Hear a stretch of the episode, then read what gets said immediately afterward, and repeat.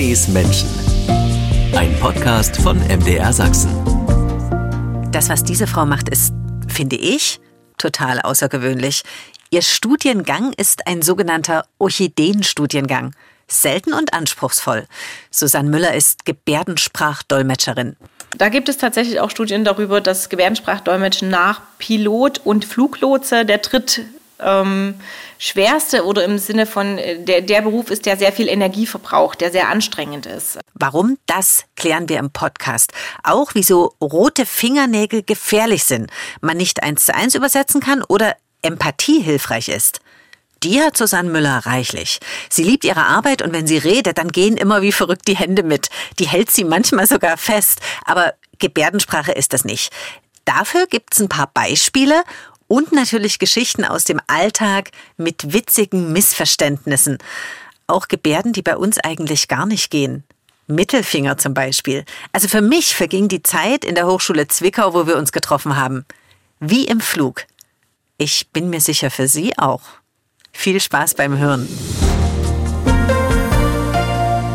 Mir sind zwei Dinge sofort aufgefallen. Das eine, Sie haben unglaublich schöne gepflegte Hände. Sollte man, oder? Wenn alle auf die Hände schauen? Wir müssen alle keine Pianistenhände haben als Gebärdensprachdolmetscherinnen. Wir sind da ganz individuell. Aber natürlich sind es unsere Handwerkszeuge. Wir benutzen sie jeden Tag. Wir müssen damit ausdrücken, was wir sagen wollen, weil es einfach Bestandteil der Gebärdensprache ist. Und es ist natürlich schon auch so, dass zum Beispiel extrem lackierte rote Fingernägel nicht von allen Gehörlosen gerne gesehen werden. Nicht, weil die rot nicht mögen, sondern weil es natürlich ablenkt. Wenn die Finger immer nach vorne hin ausstrahlen, ist der Kontrast ein bisschen anders. Dann sieht man vielleicht auch einfach mal so Sterne irgendwann. Es ist so, wie wenn man äh, jemandem gegenüber sitzt, der die ganze Zeit, wie Sie jetzt gerade einen gestreiften Pullover anhaben. Wenn man den eine Stunde lang anschaut, kriegt man auch so ein Flackern vor den Augen. Von daher achten wir schon drauf. Aber es gibt auch Dolmetscherinnen, denen ein Fingerglied fehlt, ist nicht schlimm. Also das macht die Gebärdensprache nicht schlechter. Braucht man nicht alle Finger für die Gebärdensprache? Aber ob man zwei oder drei Fingerglieder hat, ist jetzt keine, hat keine Bedeutung in der Gebärdensprache. Es gibt ja auch viele gehörlose Menschen, die zum Beispiel in handwerklichen Berufen arbeiten und die dann auch Unfälle haben, Tischler sind da ja sehr prädestiniert oder Zimmerleute und deswegen verstehen wir die trotzdem als Dolmetscherinnen und die verstehen sich auch untereinander. Ihre Finger sind trotzdem so schön, dass ich auch hingucke. Die sind jetzt nicht lackiert, aber sie haben schöne, lange Fingernägel. Aber es gibt keine Regel, dass man eben sagt, äh, es gibt doch Berufe, wo es heißt, nee, also mit langen Fingernägeln, das geht hier überhaupt nicht. Nein, es gibt auch Kolleginnen von mir, die sehr auffällige Fingernägel haben und ähm, wenn das mit ihren Kunden abgesprochen ist und die das nicht stört, das ist in Ordnung. Da sind wir ein Dienstleister und deswegen sollten wir darauf achten. Ja. Das ist das eine, was mir aufgefallen ist. Und das andere, was mir aufgefallen ist, dass sie relativ glatte Gesichter haben. Ich habe schon überlegt, ob das daran liegt, dass wenn sie in Gebärdensprache ganz viel auch mit dem Gesicht machen und irgendwo alle Muskeln ansprechen. Kann das sein, dass sie ihre Gesichter trainiert sind? Also unsere Gesichtsmuskeln, äh, also äh, die Mimik von Menschen, die Gebärdensprache können, ist schon sehr stark. Ich bin ein sehr, sehr schlechter Pokerspieler, weil man an meinem Gesicht immer sieht, was ich gerade denke. Ich glaube aber auch, dass man durch die viele Mimik ähm, auch eher Falten bekommt, weil man vielleicht einfach ganz anders ähm, trainiert und die, die Mimik einfach eine große Rolle spielt. Na, was Sie haben, sind an der Stirn Querstreifen. Das ist vielleicht wirklich, weil man äh, die Augenbrauen oft hochzieht und haben Sie ja jetzt auch gemacht, ne? Ja, das ist so ein natürliches Element. Es kann aber auch einfach nur familiär bedingt sein. Meine Eltern haben auch ganz viele Querfalten auf der Stirn. Ich weiß nicht, ob das an meinem Beruf liegt. Warum sind Sie Gebärdensprachdolmetscherin geworden? Das hatte bei mir zwei Gründe. Ähm, der eine, den wahrscheinlich jeder kennt, ist so, ich wollte nach dem Abitur was machen, was nicht jeder macht. Und ich habe während meiner Schulzeit auch mich immer für Sprachen interessiert interessiert. Ich habe drei Sprachen während meiner Schulzeit gelernt und habe dann noch einen extra Kurs gemacht und habe gedacht, irgendwas mit Sprachen machst du mal, wenn du fertig bist. Und wollte aber nicht so was Langweiliges machen wie Englisch-Dolmetscher oder sowas, weil das macht ja irgendwie jeder und es hat auch vor 20, jeder, vor 20 Jahren jeder gemacht, als ich angefangen habe. Und im Jahr 2000 war der erste Studiengang tatsächlich und ich habe im Jahr 2000 Abitur gemacht. So dass es ähm, quasi während meiner Abiturzeit so ein bisschen äh, Werbung gemacht wurde und ich dachte, ach, das ist ja auch eine spannende Sprache weil ich sie auch kannte. Und das ist der zweite Aspekt. Ich habe einen, einen, Onkel und eine Tante, die gehörlos sind. Und ich wusste, dass es gehörlose Menschen gibt und dass die mit Gebärdensprache kommunizieren. Und als ich studiert habe, wurde das hier so als der Orchideenstudiengang bezeichnet. Also einfach was Seltenes und was Besonderes. Und dann wurden quasi beide meine Wünsche, sowohl was Besonderes zu machen, als auch was mit Sprache erfüllt. Ähm, ich habe dann einen Gebärdensprachkurs gemacht, um einfach mal zu schauen, ob mir das überhaupt liegt, ähm, noch während meiner Abiturzeit und habe dann 2001 angefangen hier zu studieren. Ähm, Gebärdensprache ist an sich eine Sprache wie jede andere auch, mit Grammatik, mit Vokabeln und all das muss man üben, um das lernen zu können. Und trotzdem ist es natürlich eine sehr körperliche Sprache und da kommt auch nicht jeder unbedingt mit zurecht. Und von daher haben wir das schon auch ab und zu, dass ähm, Studierende während des Studiums merken, nee, ich habe damit angefangen, es hat mir viel Spaß gemacht, aber das ist nicht der Beruf, den ich mehr machen möchte. Das sind aber sehr wenige. Und die meisten finden wirklich das Feuer für den Beruf während hier ihres Studiums, während der Praktikumszeiten und ja, sind dann auch mit Begeisterung dabei, wenn sie das Studium abgeschlossen haben. Und das kann ich nur bestätigen, bei mir war das genauso. Wenn ich in ein fremdes Land gehe, dann gucke ich immer vorher, dass ich zumindest weiß, guten Tag, auf Wiedersehen, bitte, danke. In der Gebärdensprache weiß ich das nicht. Also guten Tag, könnte ich mir vorstellen, wie so eine kleine Verbeugung oder sowas? Also äh, wenn man sehr unformell unterwegs ist, dann kann man einfach Hallo sagen, dann würde man winken, also dass man ja, die Hand macht und winkt damit. Ähm, guten Tag an sich äh, gibt es einmal die Gebärde für gut, dieses Daumen und Zeigefinger berühren sich, die anderen Finger sind abgestreizt. Das würde man so ein bisschen nach vorne ziehen für die Gebärde für gut. Und die Gebärde für Tag ist äh, in Deutschland immer ein bisschen unterschiedlich, je nach Dialekt. Zum einen könnte man beide Hände von der Mitte aus äh, nach außen führen und so quasi wie einen Vorhang aufgehen lassen. Oder es gibt auch die Gebärde, die so ein bisschen aussieht wie der Sonnenaufgang. Das heißt, dass die eine Hand mit, dem, mit der Gutgebärde quasi von einer Seite auf die andere nach oben geht, so wie wenn die Sonne aufgeht. Es ist das Taucherzeichen. Unterwasser-Taucherzeichen. Da schließt man Daumen und Zeigefinger zu einem Kreis und hält die anderen Finger nach oben. Und das ist das Zeichen für alles in Ordnung. Genau, das ist auch in der deutschen Gebärdensprache das Zeichen für gut also oder für okay.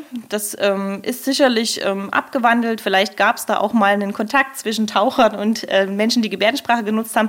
Das ist nicht immer nachvollziehbar, aber das ist ganz natürlich in, in Sprachen, die sich entwickeln. Das ist ja auch so, dass wir im Deutschen durchaus Elemente aus der englischen Sprache übernommen haben, genauso wie die Amerikaner deutsche Wörter in ihrer Sprache haben. Das ist ganz natürlich in der Entwicklung, wenn Sprachen miteinander Kontakt haben. Und das äh, kann durchaus sein. Aber man muss eben vorsichtig sein, nicht jedes Zeichen, was wir als Hörende kennen, hat auch die gleiche Bedeutung in der Gebärdensprache. Also man sollte da durchaus vorsichtig sein. Also ich kann jetzt guten Tag und Dankeschön. Bei Danke legt man die flache Hand an die, ans Kinn und äh, würde die Hand nach vorne ziehen. Danke.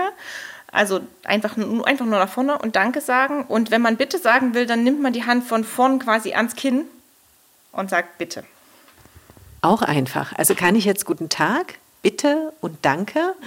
Und wenn ich das vorher gewusst hätte, hätte ich natürlich die Sprache gleich angewendet, als wir durch die Hochschulräume flaniert sind. Es ist ja immer schön, mit Muttersprachlern zu arbeiten. Also die Dozenten hier, die ich vorhin kennengelernt habe, die waren teilweise wirklich gehörlos. Also die konnten, konnten nicht reden. Ist das gewollt? Ja, unbedingt. Also die Studentinnen und sollen ja auch die, ähm, die Sprache von Muttersprachlern lernen. Das ist wie bei jeder anderen Sprache auch so, nur die Muttersprachler können das wirklich, das Sprachgefühl, die Inhalte gut rüberbringen. Und wir haben ausgebildete Gebärdensprachdozentinnen hier und die bringen den Studierenden die Gebärdensprache bei. Die haben die auch mir beigebracht, als ich hier studiert habe. Also von daher ist es ganz wichtig, dass man den Kontakt hält und auch ganz viel Sprachkontakt eben auch mit anderen Gehörlosen hat.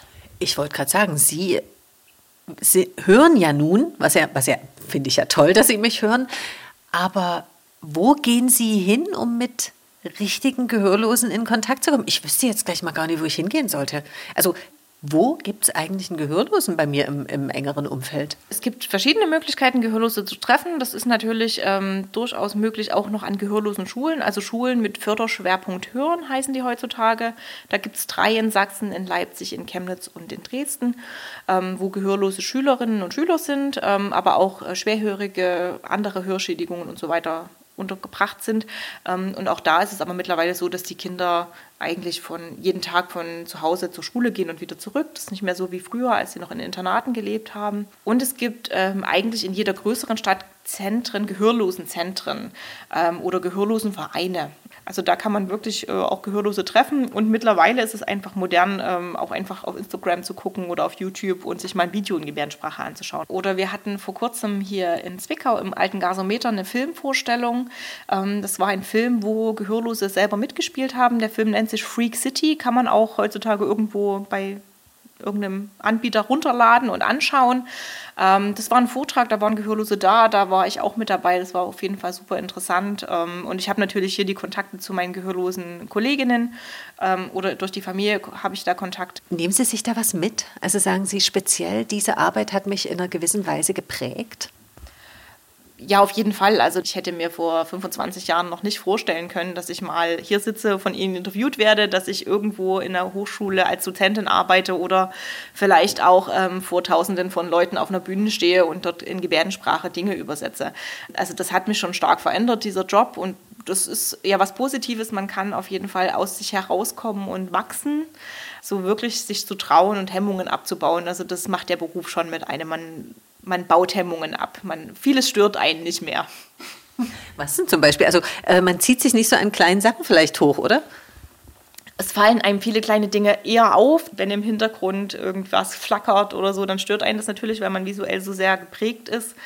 Man ist aber auch toleranter gegenüber vielen Dingen, weil man einfach äh, durch den Beruf so viele Dinge erlebt. Also das ist ein so vielfältiger Beruf. Ich sage immer, das ist das Tollste, was es gibt, weil es wird nie langweilig. Die Situationen, in die ich komme, die wechseln immer. Es gibt nie das Gleiche, was nochmal passiert.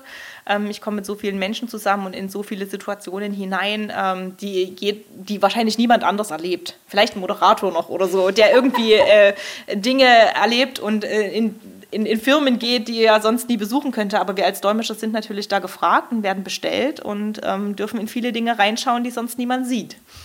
Gibt es was Schräges, was Sie mal erlebt haben, worüber Sie auch reden dürfen?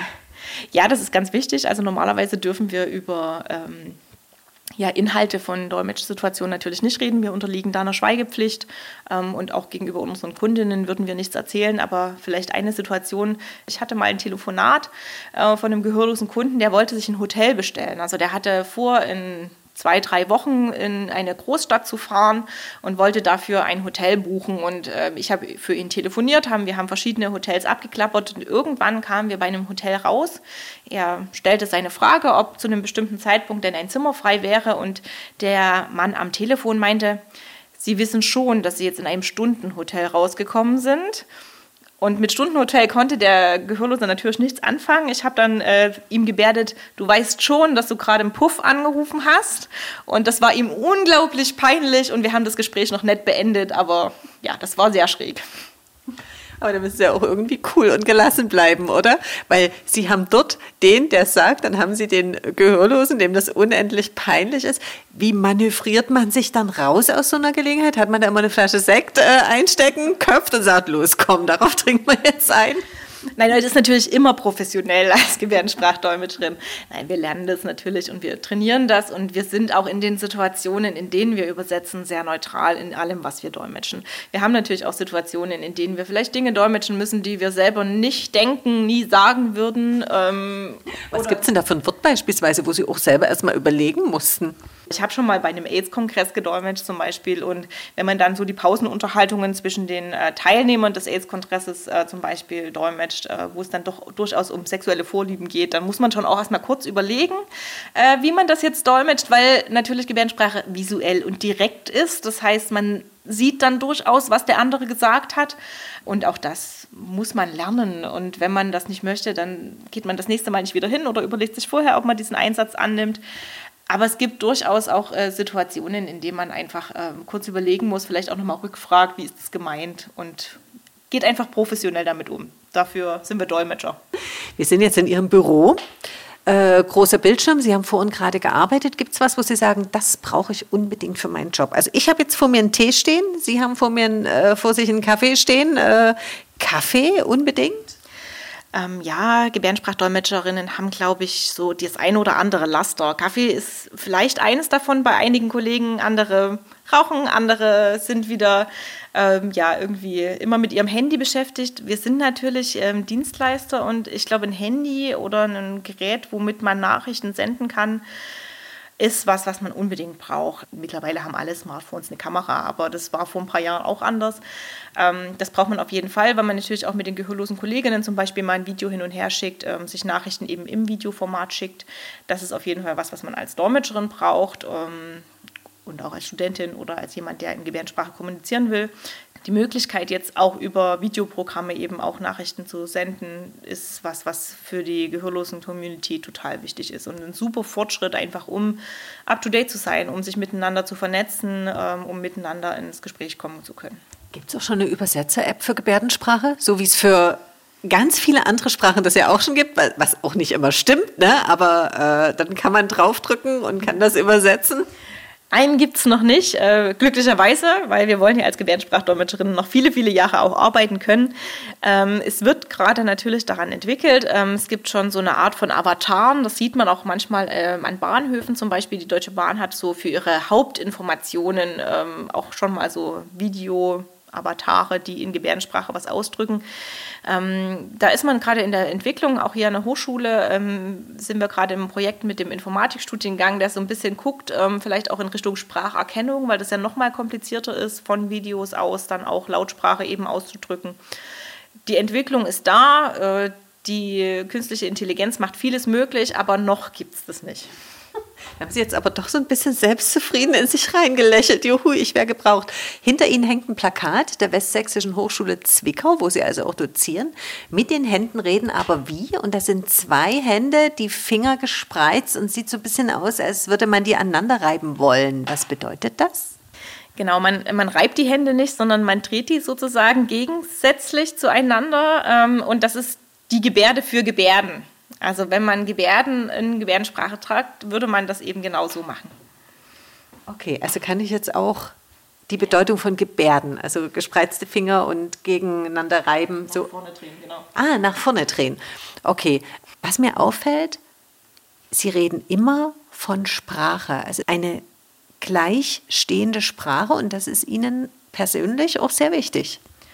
Genau, also es ist, ähm, die Gebärdensprache ist eine natürliche Sprache, eine gleichwertige Sprache, linguistisch ähm, erforschte Sprache. Es gibt alles das, was man nicht gerne lernen will, auch in der Gebärdensprache. Und deswegen, ja, es ist äh, eine ganz wunderbare Sprache, die mit der Lautsprache sehr wenig gemein hat. Es sind natürlich Gesten, die aber eine ganz andere Bedeutung haben, die eben auch aus bestimmten Bestandteilen bestehen. Zusätzlich kommt die Mimik, die Grammatik der Gebärdensprache und so weiter noch dazu. Ähm, das kann man nicht vergleichen. Es gibt natürlich ähm, Gebärden, das sind die sogenannten natürlichen Gebärden, die kennen wir alle. Die kennen wir, wenn wir nach Italien in den Urlaub fahren, dass jemand äh, mit den Händen gestikuliert oder die Hand an die Wange legt, um zu sagen, dass man müde ist. Oder wenn man sagt, ich möchte was trinken, dann die Hand zum Mund führt. Das sind natürlich Dinge, die wir alle verstehen. Das sind ganz natürliche Gesten, die auch in der Gebärdensprache vorkommen können. Aber ähm, grundsätzlich hat das nichts miteinander zu tun.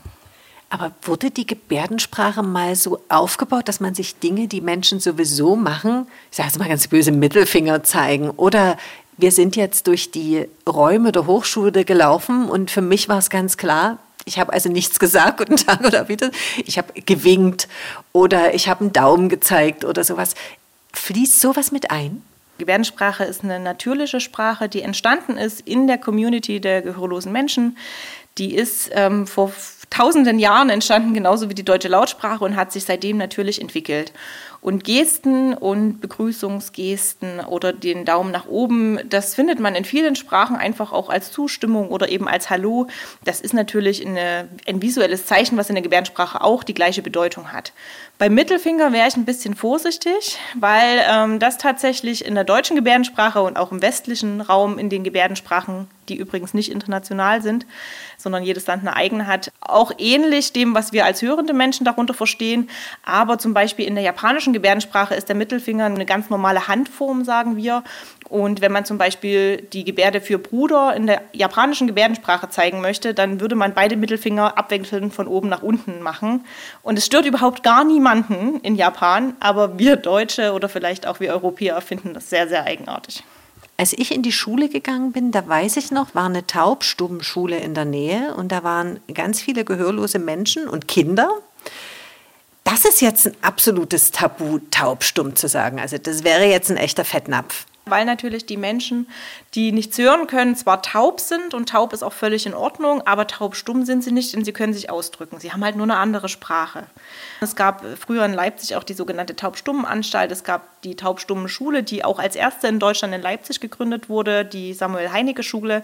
Und die ist mittlerweile eben auch umbenannt. Ähm, man sagte das früher, weil man vielleicht auch eine falsche Vorstellung hatte von gehörlosen Menschen, ähm, von taubstumm, ist man auch ganz schnell bei dumm. Und auch das ist natürlich ein, eher ein Vorurteil, was gegenüber von Gehörlosen auch heute manchmal noch gedacht wird. Wenn die nicht reden können, dann können die ja auch nicht schlau sein was völlig falsch ist, weil es gibt mittlerweile Doktoren, Professoren, Ärzte, Anwälte, was auch immer, Menschen, äh, die taub sind und trotzdem alle Berufe der Welt ausüben können. Und das ist, glaube ich, auch ganz wichtig, dass das in den Köpfen der Menschen so ein bisschen von dem Taubstumm weggeht. Einfach gar nicht mehr benutzen, sondern taub sagen oder gehörlos. Das ist genauso eine gute Bezeichnung die aber natürlich auch immer darauf zielt, zu sagen, oh, da hat jemand was nicht, es fehlt das Gehör, was im Endeffekt ja auch Quatsch ist, weil denen fehlt das Gehör nicht, die hatten das noch nie und äh, die gehörlosen Menschen haben eine eigene Sprache, eine eigene Kultur und können sich genauso ausdrücken wie andere, nur in einer anderen Sprache. Das ist mit der Sprache ja sowieso momentan sehr schwierig mit dem ganzen Gendern. Ich merke schon, Sie sagen glücklicherweise Studierende und nicht Studenten und Studentinnen. Das kostet immer so einen Haufen Zeit und, und ich finde, teilweise lenkt das auch vom eigentlichen, was man sagen will, vom eigentlichen Inhalt ab. Ja, das ist jetzt eine, äh, sicherlich ein Thema, was äh, so äh, in vielen Köpfen umhergeistert. Jede Sprache entwickelt sich, je nachdem, was gerade relevant ist in der Gesellschaft. Und das Thema Diversität, verschiedene Geschlechtlichkeiten ist einfach gerade ein Thema, womit sich durchaus Menschen beschäftigen, vielleicht auch Menschen, die sich trauen, damit in die Öffentlichkeit zu gehen und das einfach relevant und öffentlich machen wollen und dadurch einfordern, dass sie wahrgenommen werden. Ich glaube, das Wichtige ist, dass man eben in den Diskurs darüber gerät, dass man nicht sagt, das eine ist gut und das andere darf gar nicht sein. Weder das eine noch das andere sollte irgendwie verboten werden, meiner Ansicht nach, denn das ist ja das Wichtige, gerade auch im, im, Studienkontext, dass man in den Diskurs kommt. Auch Themen, die vielleicht in der Gesellschaft nicht so groß gehandelt werden, einfach mal weiterzutragen und dass es jetzt in der Öffentlichkeit angekommen ist, hat sicherlich viel damit zu tun, dass auch Politik und Gesellschaft aufmerksam werden auf solche Themen, die diskutiert werden. Das Gleiche könnte man jetzt auch mit der ganzen Umweltthematik sehen, Fridays for Future etc. Wenn das einmal in die Öffentlichkeit kommt, dann redet man auch drüber und schon verändert sich auch wieder Sprache. Wer hätte denn vor einem vor zwei Jahren von Inkubationszeiten und Corona und Inzidenzen geredet. ähm, und das ist jetzt heutzutage ein ganz normaler Sprachusus. Und ähm, das ist das Schöne an Sprache, dass sie sich entwickelt und dass sie einfach das abbildet, was gerade in der Gesellschaft relevant ist. Gendern Sie eigentlich, wenn Sie was übersetzen, auch wenn der andere jetzt nicht gendert? Oder übersetzen Sie wirklich eins zu eins? Also eins zu eins übersetzen ist natürlich auch was, was ganz, ganz schwierig ist, vor allem weil sich viele dann darunter vorstellen, dass äh, man Wort für Wort übersetzt, was natürlich in keiner Sprache funktioniert. Also übersetzen und dolmetschen ist immer was, was den Inhalt des Ausgangstextes in den Inhalt in dem Zieltext übersetzt. Das heißt, inhaltlich und auch vom Stil her, vom Sprachstil, vom Ziel der ganzen Kommunikation sollte alles zum Schluss ankommen, aber natürlich kann es nie eins zu eins sein, weil es eine andere Sprache. Das ist ganz normal. Und auch in der Gebärdensprache ist es so, dass wir Dinge übernehmen und was die Verdolmetschung angeht, ist es natürlich so, dass wir schauen als Dolmetscher, was ist das für eine Situation, wer spricht hier mit wem. Würden wir eine Diskussion unter Studierenden übersetzen als Gebärdensprachdolmetscherin, dann würden wir natürlich äh, in dem Kontext, wenn wir das vorher eruiert hätten, auch gendern, weil das Sprachusus in dieser Situation ist. Wenn man sich jetzt vielleicht vorstellt, dass äh, eine gehörlose ältere Frau im Erzgebirgskreis zu ihrem Arzt geht, dann würde ich, wenn sie eine Gebärde macht, die männlich oder weiblich konnotiert ist, natürlich auch Mann oder Frau sagen, weil die ältere Dame mit 80 und ihr Arzt mit 60 wahrscheinlich nicht gendern würden. Also man passt es auf die Situation und auf die Gesprächspartner an. Und da sind wir eigentlich auch gleich dabei, dass sie ziemliche Verantwortung haben. Also zum einen müssen sie genau mitbekommen, was sagen die, dass der Inhalt nicht verfälscht wird dann müssen sie in den Gebärden ja auch die Stimmung mit rüberbringen. Also das darf man ja auch nicht vergessen. Man hört ja überhaupt nicht, was ist denn da nebenbei los? Ist da laute Musik? Das habe ich schon manchmal mitgekriegt, dass dann jemand noch sagt, da ist gerade laute Musik oder sowas. Und wenn sie nicht aufmerksam sind, könnte es sein, das, was derjenige sagt, kommt völlig anders an. Ist das schon mal passiert? Mir glücklicherweise noch nicht. ähm, aber das ist natürlich äh, immer eine Situation oder immer eine Gefahr, in der jeder Dolmetscher steht. Also zum einen ähm, den Inhalt des Textes und sprachlichen Abschnittes genau zu verstehen und zum anderen ähm, trotzdem in der Situation zu erkennen, was ist die Absicht dahinter. Ähm, möchte der Chef jetzt nur eine Information weitergeben oder ist es tatsächlich eine Ermahnung? Das mitzubekommen ist auf jeden Fall eine Herausforderung. Das ist auch was, was ähm, man lernen muss, ähm, dass man eben nicht nur auf Sprache schaut, es ist vielleicht auch ein Unterschied zu Übersetzerinnen, die einfach einen Text bekommen, der ein Vertragstext, ein Artikel, ein Buch, ähm, das in einer bestimmten Art und Weise geschrieben ist und dann wird es übersetzt für eine Zielgruppe. Wir sind als Dolmetscher ja immer in der Situation mit drin. Das kann von Vorteil sein, weil wir eben mitbekommen, wie ist gerade die Stimmung, wie mögen sich die Menschen, die gerade miteinander kommunizieren oder nicht, ähm, was ist vielleicht das Überthema, was ist vorher schon passiert. Das ist gut, das zu wissen, aber man muss es natürlich auch mitbekommen, man muss es analysieren und auch das ist was, was man im Studium lernt. Müssen Sie empathisch sein? Das ist auf jeden Fall eine gute Voraussetzung, dass man empathisch ist und mitbekommt, wie geht es den Gesprächspartnern, was ist jetzt tatsächlich der Hintergrund des Gespräches. Wird das alles verstanden? Muss man eventuell ähm, das sprachliche Niveau, das sprachliche Register ein bisschen anpassen auf die Person, die vor einem sitzt? Und das äh, strengt dann schon nach einer gewissen Zeit äh, sehr an. Sie sind zum einen Dozentin und zum anderen lassen Sie sich auch engagieren, übersetzen. Beispielsweise zur Goldenen Henne haben Sie übersetzt. Bereitet man sich da, wenn man jetzt so Schauspieler vor sich hat, vor und guckt, was hat er einen Charakter, wie ist der, was ist vielleicht typisch für den oder so, dass man das rüberbringen kann? Also man bereitet sich immer vor für jeden Dolmetscheinsatz und mag ja noch so klein sein, aber es kommt eben immer drauf an. Das ist auch so ein Spruch, den die Studierenden bei uns immer hören, es kommt drauf an. Wir gucken genau in die Situation rein und wenn wir jetzt ähm, das Beispiel Goldene Hände nehmen, da gab es natürlich ganz viele Vorstellungen, da gab es ähm, Nominierungen, da gab es dann Preisträger, die nochmal besonders vorgestellt wurden. Da schauen wir natürlich schon vorher auf die Texte, auf die Inhalte, damit wir wissen, was auf uns zukommt. Aber ich würde jetzt nicht jeden Film angucken eines Schauspielers, der dann einen Ehrenpreis bekommen hat, weil darum geht es ja in der Situation zum Beispiel nicht in der Nominierung. Wenn es aber darum gehen sollte, einen Film des Schauspielers zu übersetzen, dann schauen wir den Film natürlich schon vorher an. Dann würden wir uns anschauen, welche Charaktere wie dargestellt sind. Es gibt ähm, mittlerweile einige Theaterproduktionen, die in Gebärdensprache auch mitproduziert werden, also die immer mit Dolmetscher dann ähm, stattfinden, in Dresden und in Leipzig vor allem, also in größeren Städten. Und da ist es dann auch so, dass die Dolmetscherinnen, also die Kolleginnen mit hingehen, sich das Stück vorher anschauen, bei den Proben mit dabei sind und eben auch schauen, welche Rolle macht welche Gestik zum Beispiel oder welche Rolle hat eine besondere Haarfarbe oder wie auch immer, so dass man dann in der Verdolmetschung auch so ein bisschen darauf eingehen kann, dass es für die Zuschauer leichter wird, rauszufinden, von wem ist jetzt gerade die Rede, wer spricht jetzt gerade. Gibt es einen Schauspieler, der sich besonders leicht Gebärden dolmetschen lässt? Da bin ich ein bisschen überfragt, weil es gibt einen Polizeiruf, den der MDR mal hat dolmetschen lassen. Aber ansonsten ist es eher selten, muss ich sagen. Also das ist einfach so kulturelles Leben. Das ist so ein kleiner Bereich oder ein großer Bereich, der für Gehörlose noch nicht so richtig zugänglich ist, muss man einfach dazu sagen. Also es gibt schon Informationsveranstaltungen, es werden ja auch die Nachrichten beim MDR in Gebärdensprache gedolmetscht, aber Filme, kulturelles Leben, das findet halt einfach noch nicht in Gebärdensprache statt. Ähm, es gibt andere Länder, in denen das anders ist. In Amerika zum Beispiel ähm, werden mittlerweile ganz viele Disney-Filme in Gebärdensprache übersetzt. Aber da ist es auch nicht so, dass jetzt ein Dolmetscher eine bestimmte Rolle spielt, sondern dass man tatsächlich einfach die Inhalte des Films rüberbringt.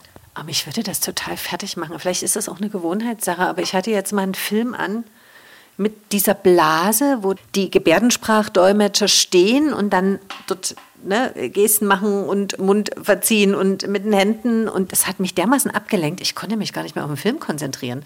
Also ich stelle mir das für so einen Gehörlosen schwierig vor. Ist es dann besser, Untertitel zu haben? Dann kann man sich zumindest mehr auf den Film einlassen. Oder sind Sie dann am Ende die Schauspielerin, wenn Sie dann anfangen zu übersetzen oder zu dolmetschen? Nein, also das ist, glaube ich, wirklich eine Sache von Gewohnheit und für Gehörlose ist es ja eine ja auch eine ganz alltägliche Sache, dass ein Dolmetscher dabei ist. Also sowohl im realen Leben als auch im Fernsehen ist es immer mal wieder möglich, dass ein Dolmetscher dabei ist. Und an die Blase da im Hintergrund oder diesen eingeblendeten Dolmetscher gewöhnt man sich relativ schnell. Das ist ähnlich wie bei einer realen Situation. Wenn Dolmetscher dabei sind, gucken alle hören dann erstmal, was machen denn die Dolmetscher, weil das sieht ja so spannend aus. Aber nach einer Viertelstunde wird es auch langweilig, weil man versteht ja nichts. Und dann hört man auch wieder zu, was der eigentliche Sprecher sagt. Und für Gehörlose ist es schon gut, wenn sie in ihrer eigenen Sprache Gebärdensprache dann auch tatsächlich die Nachrichten oder die Filme sehen, weil das ist ihre Muttersprache. Untertitel sind immer Deutsch, das heißt, es ist eine Fremdsprache für gehörlose Menschen. Die können das lesen und viele äh, nutzen das auch äh, sehr intensiv, Untertitel für alle möglichen Sendungen oder Beiträge, auch für Diskussionen ähm, im politischen Bereich zum Beispiel. Aber es ist natürlich immer eine Herausforderung, man muss das Deutsche ja verstehen können. Was viele können, aber was natürlich immer eine Herausforderung ist, wie als wenn wir als Hörende englische Untertitel die ganze Zeit lesen müssten. Stimmt, da habe ich gar nicht dran gedacht. Sie können viele Sprachen, haben Sie gesagt. Also Gebärdensprache, was noch? Ja, ich kann ganz gut Englisch, glaube ich. Ich habe in der Schule mal Französisch gelernt, das ist aber sehr, sehr eingeschlafen und ein bisschen Spanisch und ein bisschen Latein. Also ähm, einfach so als Interesse und versuche gerade Griechisch zu lernen, ähm, was aber gar nichts mit meinem Beruf zu tun hat, sondern einfach nur, weil es mich interessiert. Jetzt waren die Hände doch wieder dabei. Sie haben sie jetzt eine ganze Weile festgehalten, also so verschränkt und festgehalten. Jetzt waren sie wieder da. Hat die Gebärdensprache Sie schon mal gerettet oder konnten Sie damit jemanden retten? Manchmal geht es einem doch im Ausland so, dass man dann froh ist, wenn man die Muttersprache kann oder wenn das irgendjemand kann. Jetzt ganz persönlich habe ich jetzt noch keine Situation erlebt, wo ich jetzt gesagt hätte, oh ja, das ist ein Glück, ich konnte Gebärdensprache. Ähm, eher dann hier in Deutschland, wenn man im Zug mal auf einen Gehörlosen trifft, der irgendwie gerade nicht weiß, wo er aufsteigen muss, dann kann man das natürlich anbieten. Oder eine Ansage eben auch im Bahnhof nur über die Lautsprecher kommt. Das kriegen die Gehörlosen ja nicht mit. Ähm, also da kann man schon mal zur Seite stehen, aber jetzt so dramatisch, dass ich es erzählen müsste, ist eigentlich noch nichts passiert. Haben Sie da so einen Blick dafür? Und jetzt fange ich auch schon an, wirklich. Jetzt Auge, Auge. So ein, so ein Blick dafür, der braucht vielleicht gerade meine Hilfe, der ist gehörlos und den quatsche ich jetzt per Gebärdensprache an. Ähm, ich glaube, das ist so ähnlich wie wenn man schwanger ist, sieht man ganz viele Schwangere und wenn man irgendwie gerade Sportler ist und einen bestimmten, äh, eine Sport, bestimmte Sportart macht, sieht man ganz viele, die die gleiche Sportart machen. So ähnlich ist es auch bei Menschen, die Gebärdensprache können. Irgendwie sieht man dann plötzlich Leute, die auch gebärden, was vielleicht jemand am anderen gar nicht aufgefallen wäre. Also das ist schon so und ähm, ich muss auch sagen, irgendwie jedes Mal, wenn ich in Urlaub fahre, treffe ich oder sehe ich irgendwo gehörlose Menschen, ohne dass ich jetzt unbedingt mit denen sprechen müsste. Man hat dann manchmal so ein bisschen die Tendenz zu lauschen, weil man versteht ja durchaus manches, auch in einer anderen Gebärdensprache. Aber es ist jetzt nicht so, dass man dann irgendwie besonders äh, scannt, braucht da jemand meine Hilfe oder irgendwie sowas, sondern es ist einfach so ein natürliches Phänomen. Stimmt. Viele denken ja, Gebärdensprache verstehen die anderen nicht. Schon mal ein Geheimnis erfahren? Nein, und wenn, dann hätte ich absichtlich weggeguckt. Gibt es eine Gebärde, die Ihnen besonders schwer gefallen ist, wo Sie wirklich eine Weile üben mussten? Ist jetzt gemein, ist ja schon so lange her. Ne? Ich weiß jetzt auch, vor 20 Jahren studiert, also ungefähr Ende 30? Ja, schon ein bisschen über 40. Also ich bin mittlerweile 41 und habe 2000 äh, angefangen zu studieren, war 2004 fertig. Ähm, und am Anfang sind mir sehr viele Gebärden schwer gefallen, weil das einfach so ein anderer Modus ist. Man muss plötzlich schauen, welche welche Finger müssen wann wo sein, welche Handform, welche Mimik passt dann dazu, sind die Augenbrauen oben oder unten, ist es eine Frage oder nicht. Ähm, das sind natürlich Dinge, an die man sich sehr stark gewöhnen muss. Ähm, und das ist so ein Modus, in dem man einfach reinkommen muss. Und dann, je, je mehr man kennt, desto leichter fällt es einem. Ähm, wir haben Studierende im ersten, zweiten Semester, die lernen hier quasi den sächsischen Dialekt, also die sächsische Gebärdensprache. Ähm, und es gibt in Deutschland einfach verschiedene Dialekte. Und wenn die dann ins Praktikum gehen im dritten, vierten Semester nach Hamburg oder nach Bayern, dann kommen die wieder, sind total verwirrt, weil manche Gebärden einfach anders aussehen in den einzelnen Landteilen Deutschlands. Aber je mehr man damit zu tun hat, desto leichter fällt es einem. Ich versuche gerade so ein bisschen ähm, amerikanische Gebärdensprache zu lernen, ähm, einfach weil viele Videos ähm, von Gehörlosen aus Amerika total interessant sind. Die haben verschiedenste Themen, sind auf Instagram und allen möglichen möglichen Kanälen unterwegs. Und da merkt man dann wieder, okay, also manches versteht man relativ schnell, manches kann man sich gut merken und manches ist einfach ganz anderes, weil die Sprache einfach anders ist. Und da muss man einfach sich wieder intensiv damit beschäftigen. Was ist denn der Unterschied zwischen Nein und Nee? In der Gebärdensprache? Hm. Wahrscheinlich die Mimik. Haben Sie Familie und müssen die auch mit gebärden oder ist, wird das zwangsläufig so? Also ja, ich habe Familie, ich habe einen Mann und zwei Kinder und ähm, die müssen gar nichts. Ähm, und die sind auch manchmal ganz froh, wenn ich meine Hände dann mal stillhalte und äh, nicht irgendwie mit Gesten den Kindern zu verstehen gebe, dass sie doch mal zum Essen kommen sollen. Die sagen dann auch mal, Mama, du kannst mit mir reden, ähm, was okay ist. Ich glaube, als die Kinder kleiner waren, gerade meine Tochter, die ist auch so sprachinteressiert, wie ich es halt auch war, als ich noch jünger war. Ähm, und die hat sich schon auch ein bisschen interessiert. Die war auch immer mal mit ähm, zu Konferenzen oder anderen Gelegenheiten, wo viel Gebärdensprache war. Und ich glaube, sie könnte auch noch einiges, äh, wenn sie so ein bisschen kramt, aber das verläuft sich einfach. Sie hat jetzt andere Interessen und von daher ist es alles in Ordnung. Jeder darf so sein, wie er möchte. Aber Sie haben es angeboten. Ich meine, es ist ja cool, wenn man mehrsprachig aufwächst, egal ob das jetzt Englisch oder Gebärdensprache ist. Also man hat es und man kann es und vielleicht wendet es ja mal an. Aber um das nochmal zusammenzufassen, bei, bei Ihnen läuft es nicht ruhiger ab als in anderen Familien, weil das war mir natürlich ja aufgefallen. Es ist ja auch angenehm ruhig, ne? wenn nicht alle durcheinander reden und, und schreien, sondern wenn eben ja, mit Gebärden kommuniziert wird. Also im akustischen Sinne ist es wahrscheinlich ruhiger, hier im Studium zumindest, äh, als vielleicht in anderen Studiengängen. Ähm, für mein Zuhause hat das keinen Einfluss, muss ich sagen. Also da geht es auch manchmal laut zu. Aber was man auf jeden Fall sagen muss, Sie waren jetzt ja in Unterrichtssituationen dabei, ist natürlich alles geregelt und wunderbar, aber in der Pause, wenn dann äh, 20 Leute gebärden, dann sieht das auch laut aus. Also ähm, dann ist natürlich sehr viel unterwegs, dann ähm, diskutiert der eine mit dem anderen quer durch den Raum, weil man braucht ja nicht übereinander drüber schreien, sondern man kann sich in Gebärdensprache unterhalten. Und wenn man da dazu kommt, äh, ist dann schon viel los. Vielleicht nicht akustisch, aber visuell. Gibt es Aussprachen, weil sich Menschen mal komplett falsch verstanden haben, was ja gar nicht absichtlich ist. Ne? Aber wenn die Sprache in so vielen Sächsisch, Bayerisch und so weiter, gab es da auch schon mal Verwechslungen oder sowas, wo sie wirklich reingehen und richten mussten? Ich erinnere mich an eine Situation in, in meinem Praktikum, das sind schon viele Jahre her. Ähm, da ging es darum, dass äh, jemand was erzählt hat von, von Kit. Also von Dingen, die mit Kit zu tun haben. Es ging nicht um das Auto vom Knight Rider und es ging auch nicht um das, was ich dachte, nämlich den Fensterkit, sondern es ging um das Kit fürs Fahrrad, um das den Reifen zu reparieren. Und das ist das gleiche Wort. Und wenn man den Zusammenhang nicht gleich am Anfang versteht, dann kann es natürlich auch beim Dolmetschen dann zu Missverständnissen kommen. Umso wichtiger ist, dass man eben den Kontext kennt und genau zuhört, vielleicht auch nochmal nachfragt, ähm, um das Richtige dann dolmetschen zu können.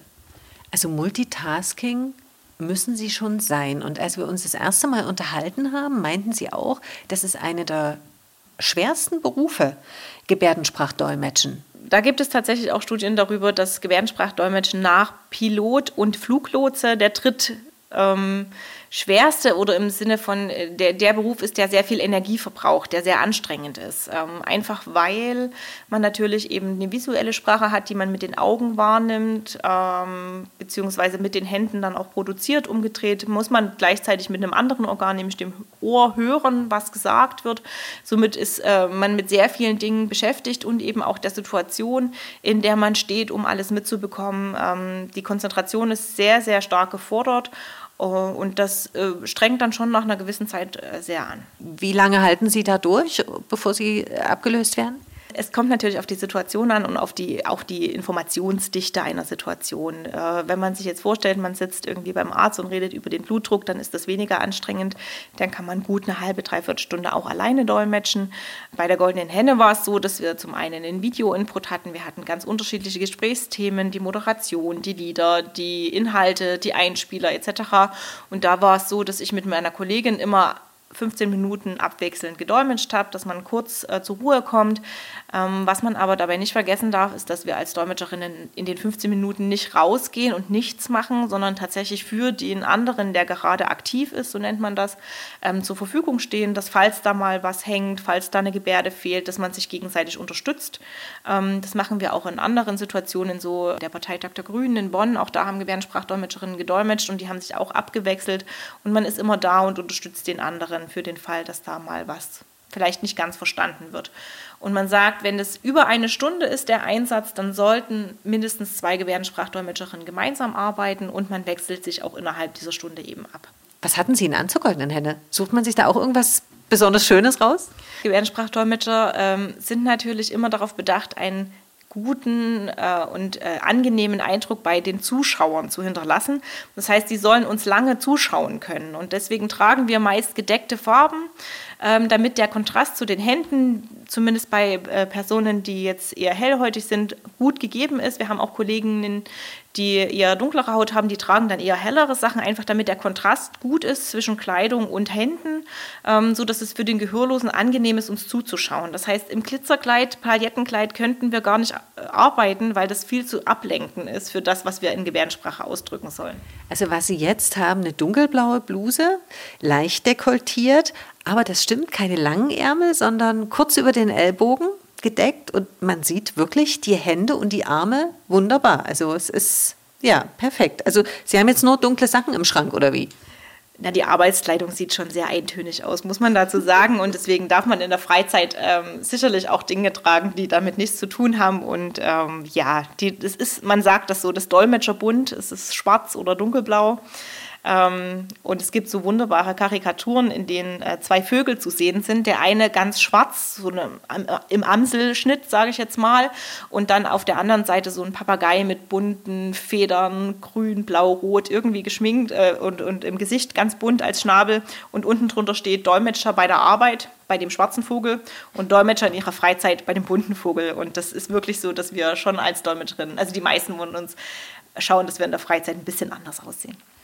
Und dann geht es auf so eine total verrückte Insel, wo es kunterbunt ist und Sie um Gottes Willen nichts mit Gebärden zu tun haben? Oder wo machen Sie Urlaub?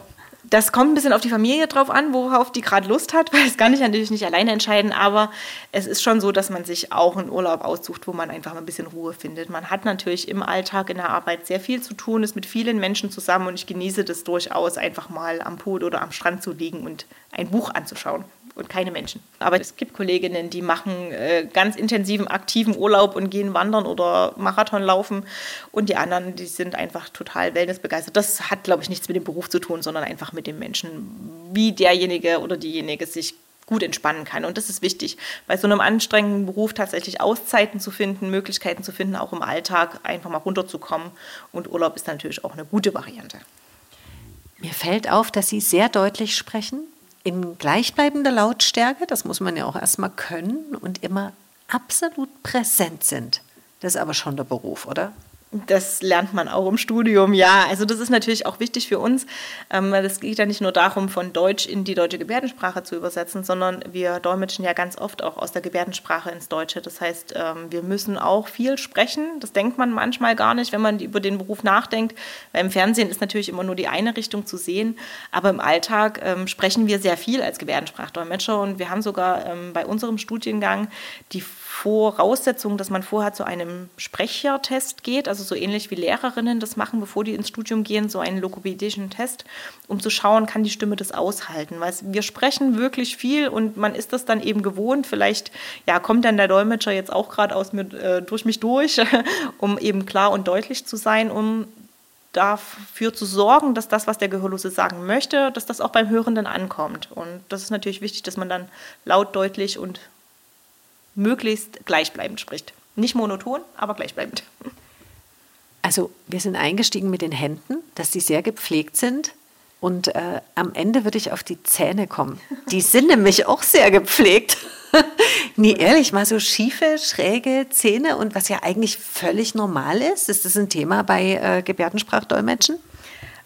Gute Frage. Ich weiß es nicht. Ähm, ich glaube, das ist auch was sehr Individuelles, aber dazu kann ich vielleicht bald eine Aussage treffen. Wir haben gerade hier in der Hochschule eine Diplomarbeit, die sich mit dem Thema erster Eindruck beschäftigt. Also tatsächlich mit dem Thema, wie sehen Gebärdensprachdolmetscher aus, wie werden die wahrgenommen und gibt es eben bestimmte Voraussetzungen, Kleidung, Make-up, Hände, was auch immer. Ähm, die Studie ist noch nicht fertig, die Diplomarbeit ist gerade in der Arbeit, aber vielleicht steht da ja sowas drin, dann kann ich Ihnen das später erzählen. Wir hatten die Gebärde für guten Tag und ich habe es mir gemerkt, das war dieses Taucherzeichen für okay, also wo man Zeigefinger und Daumen zusammennimmt, die anderen Hände abspreizt und dann so eine Halbbewegung wie Sonnenaufgang macht. Wie geht auf Wiedersehen? Ähm, Im Endeffekt sagt man nochmal Hallo. Also so wie im Italienischen mit dem Ciao. Äh, Ciao kann Hallo und kann Tschüss heißen und ähm, ja, auf Wiedersehen, man winkt einfach. Also die Guten Tag Gebärde und dann winken. Genau. Naja, das ist doch einfach. Also genau das mache ich jetzt. Guten Tag, Gebärde, winken. Und es war mir ein Vergnügen. Vielen Dank, Susanne Müller, Gebärdensprach. Dolmetscherin ein sehr spannender Beruf, auch wenn man vorher vielleicht noch nie mit Gehörlosen Kontakt hatte, aber es ist eine Welt, die sich da öffnet, die durchaus auch enorm spannend sein kann und viel Input gibt. Danke, Susanne Müller. Sehr gerne. Und nicht vergessen, Anregungen oder Tipps gerne via E-Mail an monismenschen.mdr.de. Würde mich freuen. Monis Menschen, ein Podcast von MDR Sachsen.